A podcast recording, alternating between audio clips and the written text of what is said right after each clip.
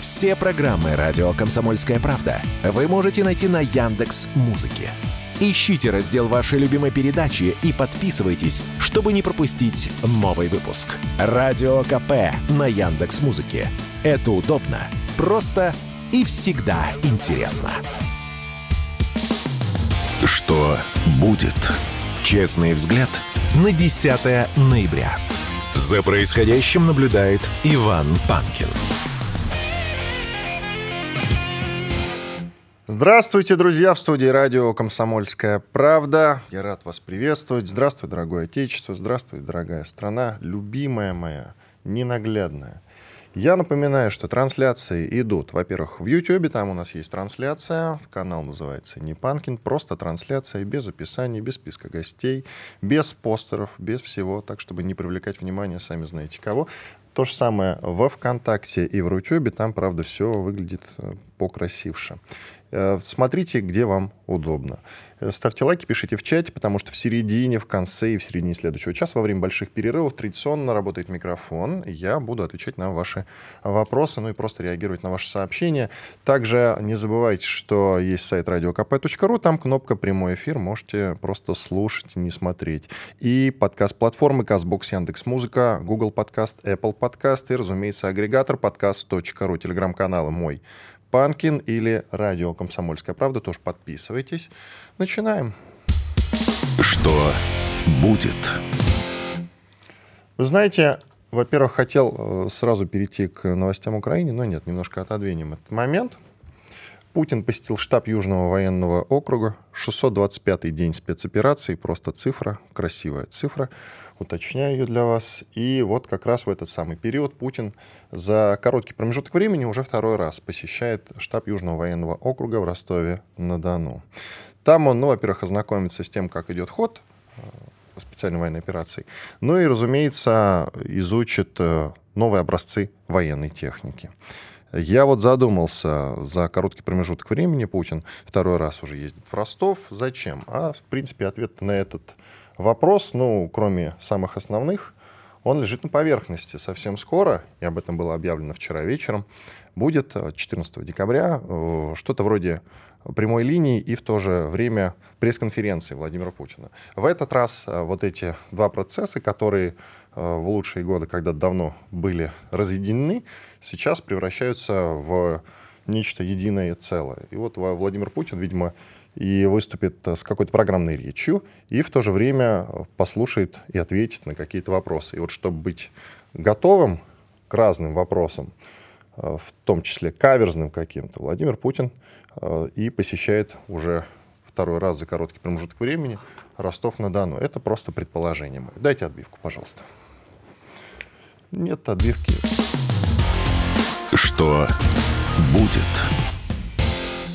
Так, друзья, вчера, вы знаете, наткнулся в YouTube, в YouTube-канале в одном на чат-рулетку. Это такой процесс, когда сидит ведущий и к нему случайным образом а, в эфир а, попадают разные люди. Ну, что, э, что называется, дозваниваются, и вот они начинают общаться. Как правило, этот процесс э, связан с сообщением с нашими украинскими товарищами или не товарищами, кому как угодно. И вот сидит э, русский парень, к нему дозванивается какой-то украинец, они начинают общаться, как обычно, без мата не обходится. И весь их разговор сводится к тому, кто за 30 лет Россия или Украина, добился большего. И вот один спрашивает, а что вы сделали, другой спрашивает, а что вы сделали. В какой-то момент украинец говорит, что мы сделали? Да мы от вас избавились, наконец. Занавес, на самом деле, после вот, этого, вот э, этих его слов я сразу же выключил. И вчера любопытно, что появилось новое имя, я до этого не слышал такую фамилию, вице-премьер э, по вопросам европейской и евроатлантической интеграции Украины по фамилии Стефанишина. Так вот, она вчера заявила, что на Украине не существует русского национального меньшинства. Соответственно, из вот этого его, э, ее заявления мы делаем вывод, что, в принципе, геноцид русских или всего русского на Украине состоялся.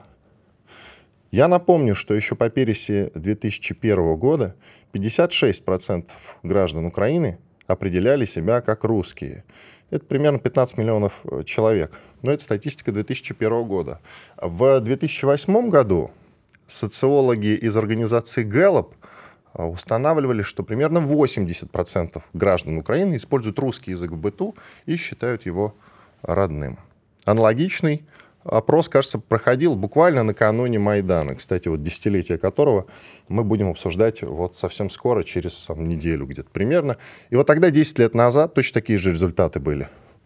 80% тогда граждан Украины использовали русский язык в быту и считали его родным. Сейчас даже бойцам запрещенного в России Азова стрёмно говорить на русском языке публично – потому что из-за этого их затравят. Таксисту стрёмно отвечать своим клиентам, которые сидят на задних сиденьях, на русском языке могут затравить. Как минимум один эпизод, попавший в публичное поле, мы знаем, это громкая история, которая не так давно произошла. Начало, правда, нашлась часть людей, которые за этого парня, слава богу, заступились. Тем не менее, он по-прежнему сидит без работы и без перспектив. Накануне как говорит министр иностранных дел Украины, э, накануне самой жесткой зимы.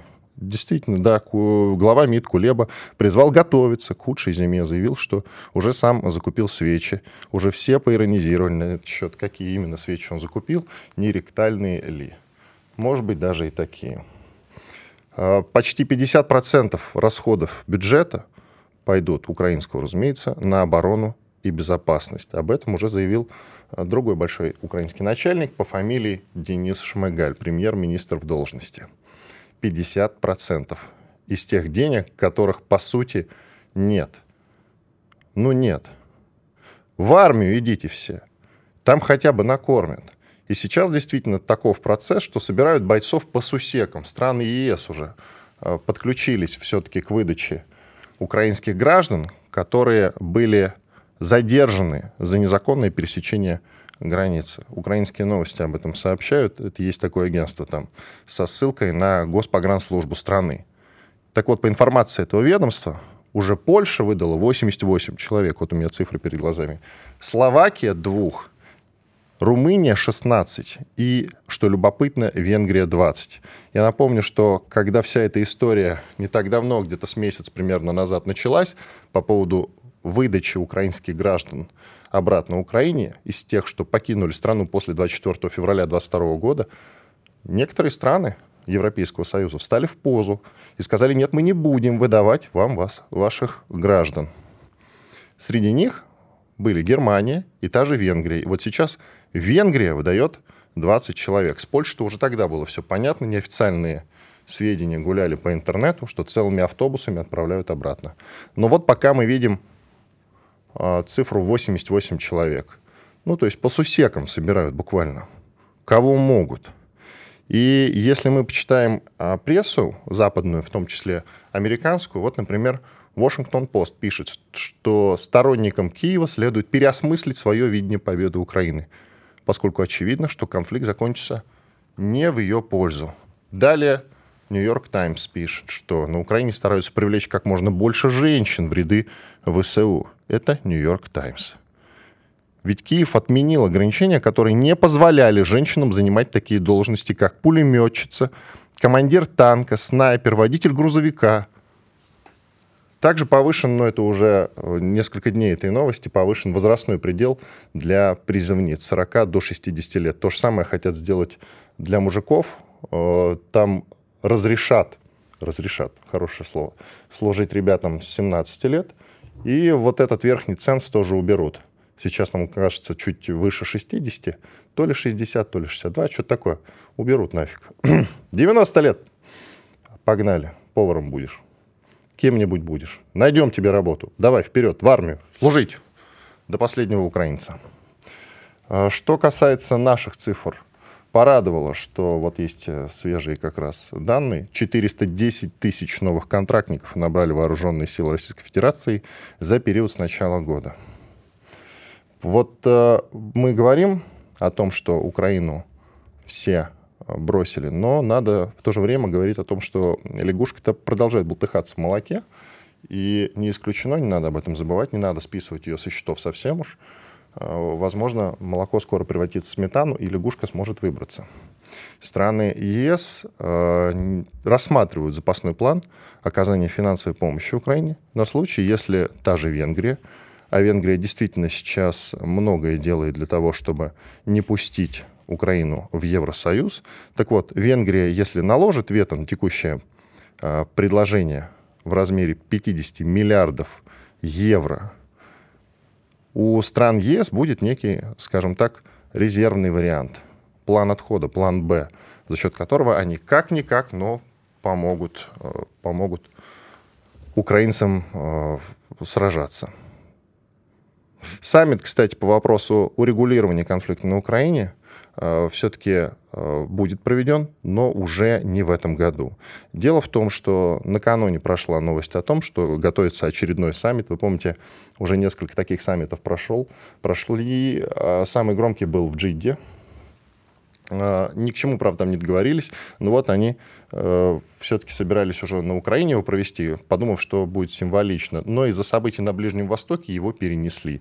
Он должен был состояться под э, занавес там, этого года.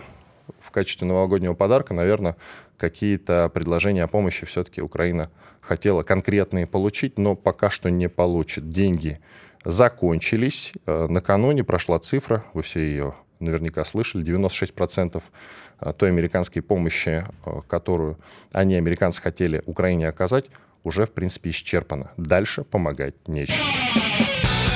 Радио «Комсомольская правда». Срочно о важном. Что будет? Честный взгляд на 10 ноября. За происходящим наблюдает Иван Панкин. Присоединяется к нам Георгий Мамсуров, спецкор батальонов Алания и Осетии. Георгий, приветствую. Здравствуйте, Иван. Мне передали, что вы едете из Донецка в Мелитополь сейчас как раз и готовы рассказать по ситуации в Запорожском крае. Насколько я могу судить, там, в принципе, ну, уже можно смело об этом говорить, контрнаступление остановлено. Да, действительно, сейчас мы уже находимся в Мелитополе, Запорожской области. Температура за бортом автомобиля – 1-2 градуса, так чтобы вы понимали ситуацию в окопах сейчас. Как раз-таки приходит все-таки осенний мороз, но до сих пор не пришли интенсивные дожди, которые будут означать а, остановку и снижение интенсивности боевых действий и перемещений. А, тем не менее, да, контрнаступление остановлено. Я постоянно, находясь здесь, в Запорожской области, могу сказать, что все это произошло, ну, буквально на моих глазах. Я помню, как объявлялось это контрнаступление, я помню, как ребята начали закапываться, да, чтобы удержать свои позиции. И вот сейчас, буквально неделю назад, первое официальное лицо, это э, губернатор Запорожской области, заявил, что официально контрнаступление остановлено. Цена этого контрнаступления для вооруженных сил Украины это ну, под сотню тысяч э, потерь, погибших, раненых, э, несколько бригад было переформировано, э, доформировано и, снова по третьему кругу брошено на наши позиции. Я помню разговоры о том, как э, должны были прислать леопарды к нам на фронт сюда. Я помню ребят птурщиков, с которыми мы разговаривали, да, то есть как они будут ее сжигать. И опять же вспоминается неделю назад те сутки, когда 65-я механизированная бригада потеряла двух леопардов за одни сутки на участке рабоче-вербовое. То есть все это происходит на моих глазах, и должно было, наверное, быть оно официально закончено еще раньше, потому что в прошлом году дожди начались, ну, за месяц да, до этого времени и шли уже серьезные. Поэтому ждем. Э, моральное состояние фронта прекрасное сам фронт остается стабильным, по крайней мере, здесь у нас в Запорожской области. А, поэтому, я думаю, считанные дни остались до завершения активной фазы, и все это немножко застопорится до момента, пока мороз а, не скует землю. Для понимания, скажите, пожалуйста, контрнаступление остановлено, то есть бои на этом направлении совсем прекратились или все-таки нет? Вот так уточните, чтобы было понятно нет. всем. Нет, конечно, это не означает, что боевые действия прекратились. Опять же, А, ну, например, на всем протяжении Запорожской области интенсивность боевых действий сохраняется лишь на одном участке. Это Работино-Вербовое. То есть на стыке с Донецкой областью интенсивность снизилась, э, около Васильевки на Пятихатках интенсивность снизилась. Я почему могу это анализировать? Потому что являясь специальным корреспондентом двух батальонов «Шторм Осетия», который сейчас стоит около Пятихаток, и там, в принципе, ну, спокойно если сравнивать да, с участком рабочей на Вербовой, где работает батальон Алания, да, к примеру. А, Георгий. Да, да, все в порядке. Были небольшие проблемы, но все нормально. Продолжайте, пожалуйста. Вот, у да, у нас, э, кстати говоря, тут тоже э, периодически бывают проблемы со связью. Это связано с тем, что включают рэп а, для того, чтобы вооруженные силы Украины не могли нанести удары по мирным объектам, в том числе Мелитополя.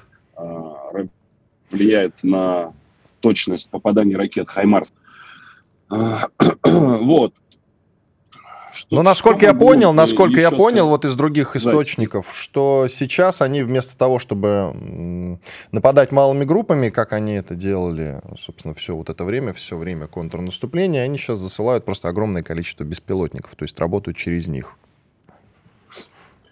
Вы знаете, на самом деле вчера ребята писали с таким риторическим вопросом, такое ощущение, что на ту сторону фронта привезли фуру FPV дронов, и сейчас они лихорадочно пытаются каким-то образом ситуацию изменить. Это, кстати, э, очень похоже на руководство вооруженных сил Украины, то есть попытаться чем-то одним, как какой-то вундервафле, вундерваффе, э, попытаться решить проблему вот здесь на месте ежеминутно, вот, вот сейчас. Но... Да, действительно, удивить... видим... Георгий, отключите картинку, пожалуйста. Вооруженные силы Украины так и не смогли. Отключите картинку и без нее давайте продолжим, лучше будет со звуком. Разве 4? Да-да, я слышу вас, давайте продолжать уже без картинки. А, Картинку а, включать не нужно. Георгий, вот. слышите меня? Хорошо. А, ну, собственно, по да, беспилотникам, по беспилотникам я понял, что-нибудь слышно с других направлений? По Херсонской, например, можете что-нибудь сказать? Я понимаю, что вы работаете на, друг, на другом направлении, тем не менее, может быть, какие-то инсайды у вас есть есть э, информация, э, есть мнение, собственное мнение, скажу, собственный вывод. Мне кажется, что э, боевые действия на участке работе на вербовое сохраняют свою интенсивность, потому что таким образом хотят они сковать, да, попробовать сковать наши силы на запорожском направлении, не дать перекинуть на Херсонское, потому что там на протяжении последних трех недель ВСУ пытаются, пытаются, не оставляют попыток организовать хоть какой-нибудь плацдарм на нашем берегу Днепра. Было наведено огромное количество переправ, было переброшено огромное количество личного состава из числа морской пехоты вооруженных сил Украины. А, это две бригады минимум. А, в течение трех недель по вот этому квадратному километру, куда они зацепились, а, наносится огневое поражение. И причем работает не только ствольная артиллерия, это реактивная артиллерия, тяжелые огнеметные системы, ВКС России. А, и там морпехи а, вооруженных сил Украины несут колоссальные потери. Скорее всего, обе бригады будут отправлены на переформирование, так же, как и все бригады, которые ходили в штурм на наши позиции. Но, судя по всему, сохраняя интенсивность боевых действий здесь, на Запорожской области, они тем самым пытаются все-таки сковать наши силы, чтобы дать время морпехам, ну, хотя бы какой-то шанс. Хотя, по моему мнению и по данным ребят с того направления, шансов ни на какой прорыв вот нету, и речи уже об этом не идет.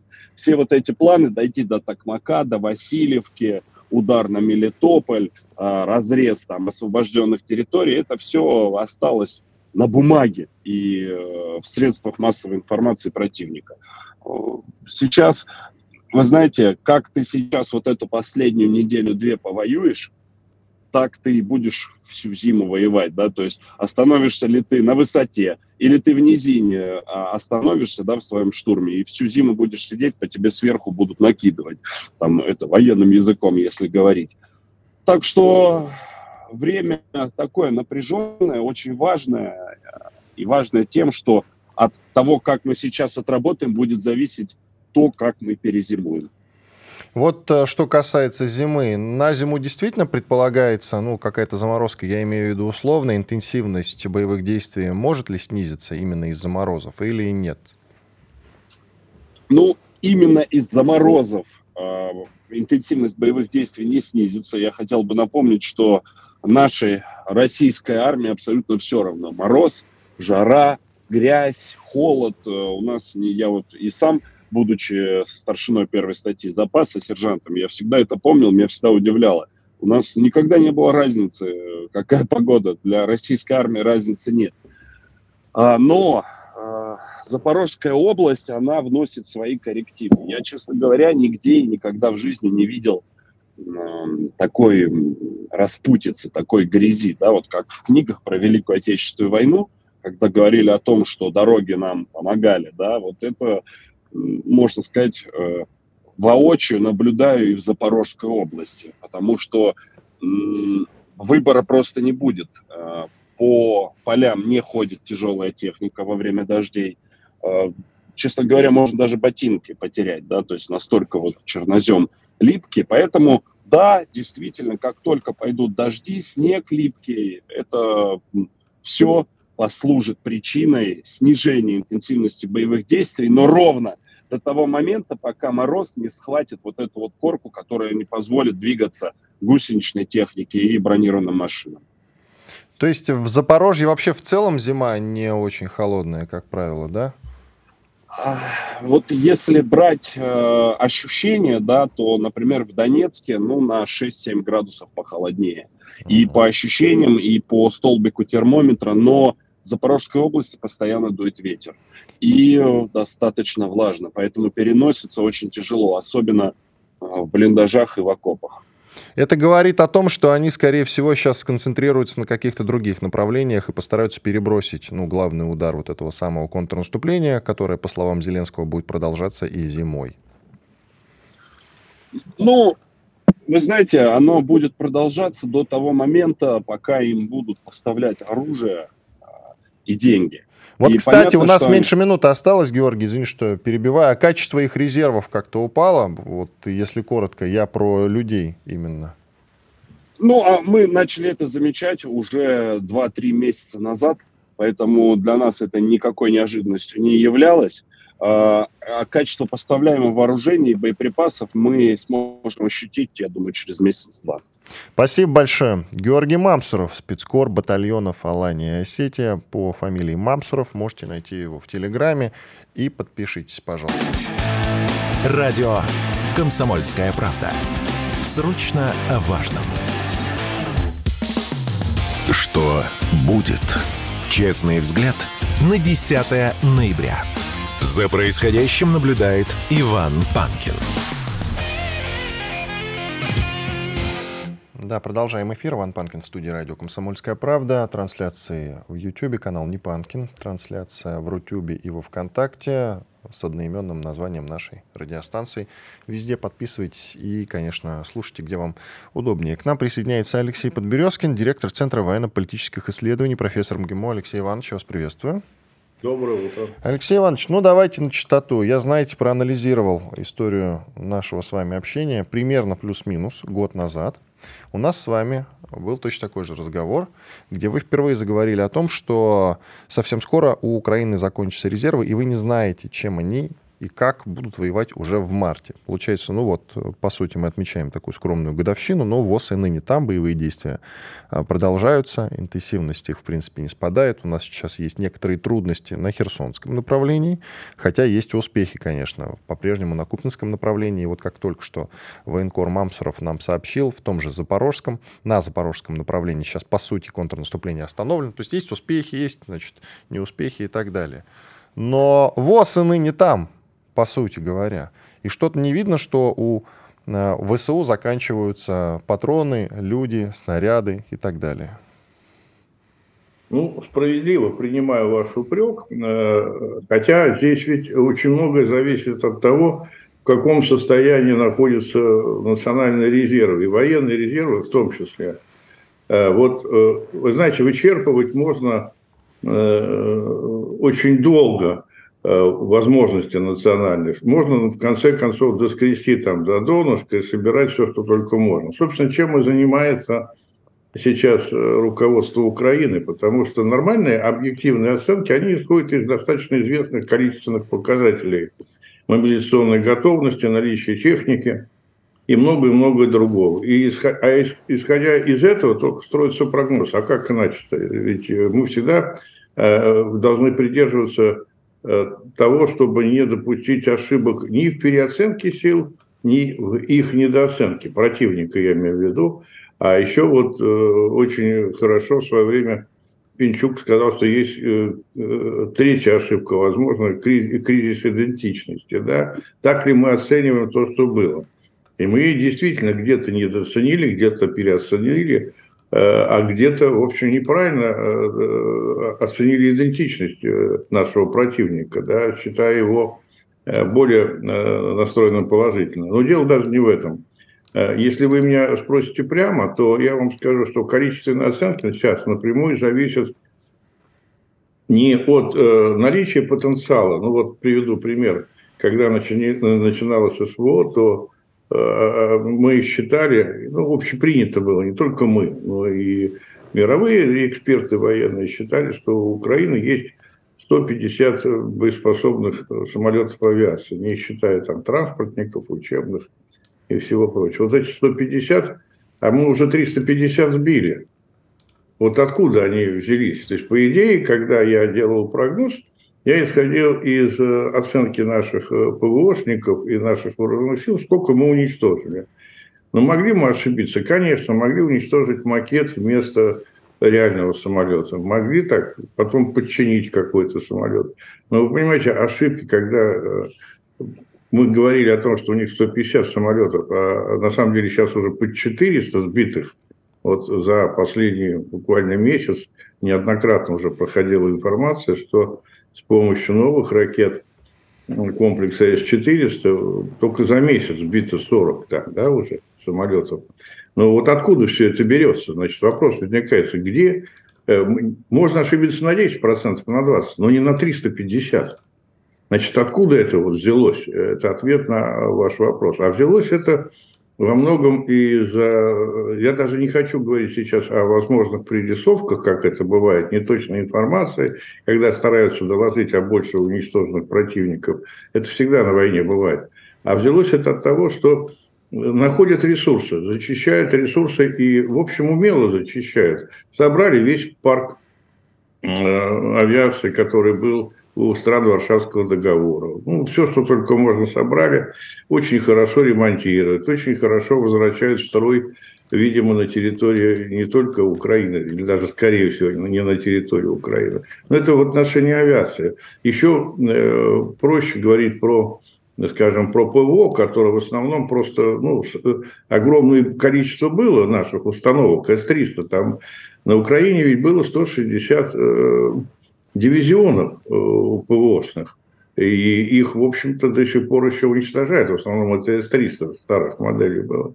Но ведь пошли поставки массовые э, из других стран. Причем мы знаем, что э, этот ресурс не бесконечен, что количество, скажем, тех же самых патриотов у Соединенных Штатов, у их союзников, оно достаточно ограничено и подлежит, в общем, контролироваться если они каким-то образом поставляются.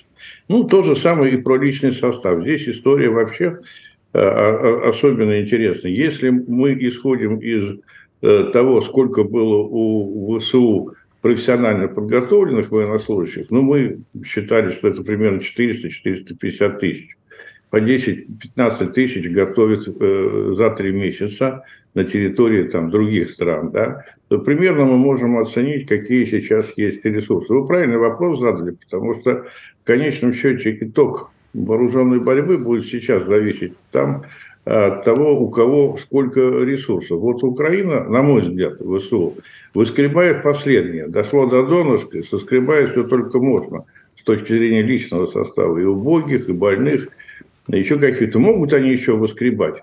Какое-то время могут. Я не Там считаю, женщин что... много на Украине. Они как раз же вот сейчас мобилизуют женщин.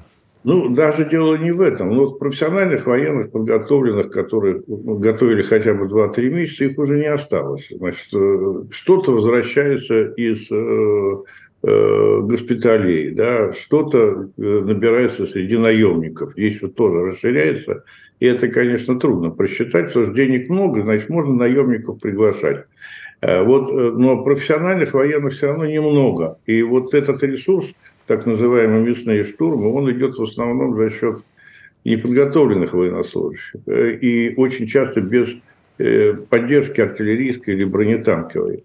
Поэтому это ведь тоже э, как бы не укладывается в нормальную схему. Вот кому придет в голову посылать на хорошо укрепленный берег наш, там, восточный Запорожье, неподготовленных бойцов. Ну, значит, они сейчас посылают спецназ.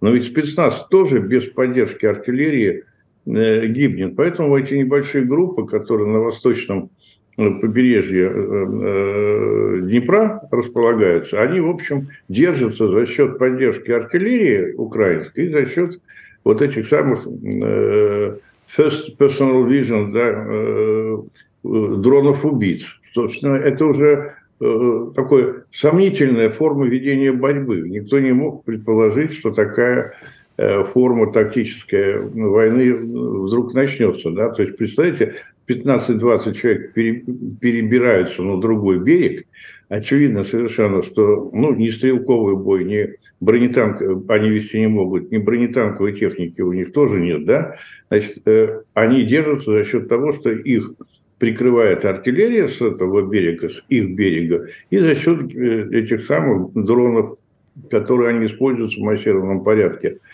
Тоже неожиданно. Кто мог предположить, что такое огромное количество дронов будет, будет поступать на вооружение украинских э, вооруженных сил. А вообще Украину превратили, что почему и трудно прогнозировать, Украину превратили вот в некий ресурс, который держится за счет внешних источников. Знаете, трубочками присоединили там кислород, кровь, лимфу. Сколько качает, столько она и живет. Э, я так думаю, такие ведь больные тоже есть. Знаете, отключи его от аппарата искусственного дыхания, он там через 10-15 э, минут и умрет. А ведь можно на аппарате искусственного дыхания очень долго держать.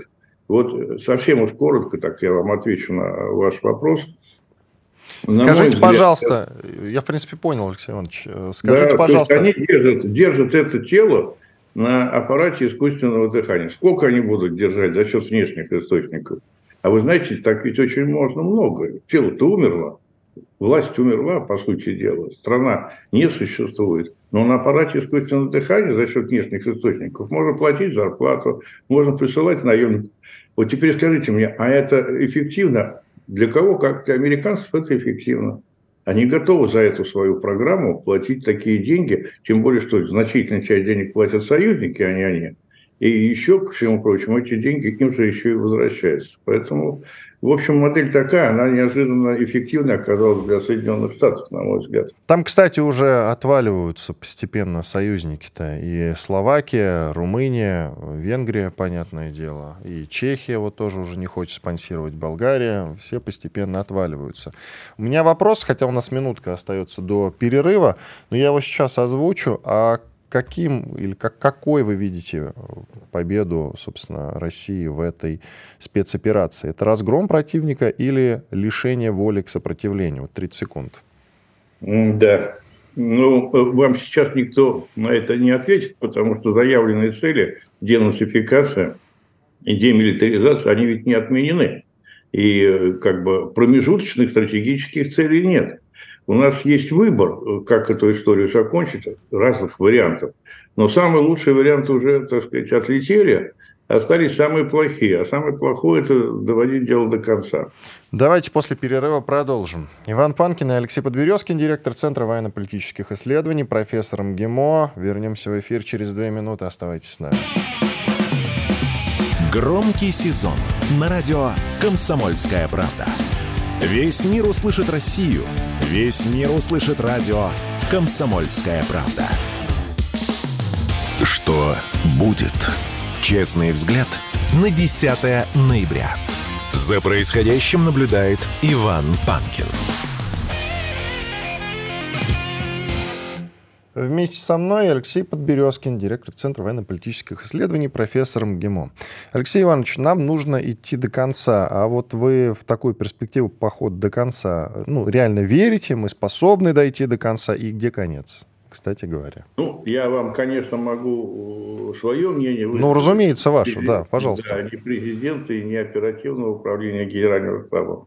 Значит, ситуация выглядит таким образом. Вот э, сейчас произошла историческая э, ошибка двух э, цивилизаций. Это что касается европейского театра военных действий, на самом деле гораздо шире Такая же ошибка у западной цивилизации произошла и с китайской, и сейчас вот мы видим с арабской, да, с другими цивилизациями тоже. Вот это противоречие, оно совершенно очевидно есть. И когда а, западники поставили перед собой радикальные цели, они сказали, что вот ситуация меняется не в их пользу, но с помощью военной силы, военно-технологического превосходства мы можем взять ситуацию эту негативную ситуацию под контроль. То есть давить с помощью всех инструментов насилия, и, военных, и невоенных. То есть, понимаете, когда такая стратегическая цель сформулирована, то нам ничего не остается, как бороться за, свою, за сохранение своей идентичности и суверенитета. Это всегда будет радикально. Поэтому здесь не стоит э, оперировать категориями промежуточными. Вот э, лично для меня, на самом деле, СВО – это часть общей стратегии Запада, которая на самом-то деле проявляется в науке, в образовании, и э, в экономике, и в финансах. И эта стратегия, она как бы противоречит э, стратегии авторитаризма или автарки, которые есть у нас. То есть мы либо ориентируемся на автаркию, и э, больше начинаем делать свои, сами, так сказать, своих образовательных программ, там, микроэлектроники, опираемся на независимую внешнюю политику и прочее, прочее, либо мы опять возвращаемся вот в этот вот э, шлейф э, глобализации, принимая на себя, давайте скажем откровенно, соглашаясь с подчиненными функциями, скажем, что вот мы готовы отказаться от своей идентичности, от своего суверенитета, потому что нам страшно, потому что у нас мало ресурсов и прочее, прочее. Такие периоды в истории России бывали не раз на самом деле, это не первый раз. Поэтому вот такое радикальное столкновение, оно, на мой взгляд, неизбежно ведет к тому, что мы должны дело довести до конца в отношении Запада, и все дальше начинать фактически с нуля. В том числе, скажем, с точки зрения создания системы безопасности. А американцы ее развалили, они подчинили все международные институты себе, либо их развалили. Значит, вы либо принимаете и готовы на этих условиях с ними работать, либо вы говорите, что мы, как суверенное государство, не будем э, на этих условиях работать и э, готовы э, говорить, скажем, об ограничении, сокращении вооружений с чистого листа. Вот давайте сначала начнем, да?